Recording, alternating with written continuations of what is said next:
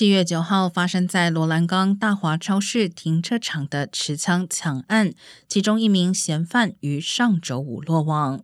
洛县警局在兰开斯特逮捕了现年二十一岁的瓦兹，并缴获了相信是作案时使用的枪支，但目前仍有一名嫌犯在逃。这起抢案导致一对夫妇受到轻伤。在当时被手机拍下的影片中，可以看到抢匪要求其中一人交出手上戴的劳力士手表，并随后暴力抢夺。警方逮捕瓦兹时，并未找到被抢走的手表。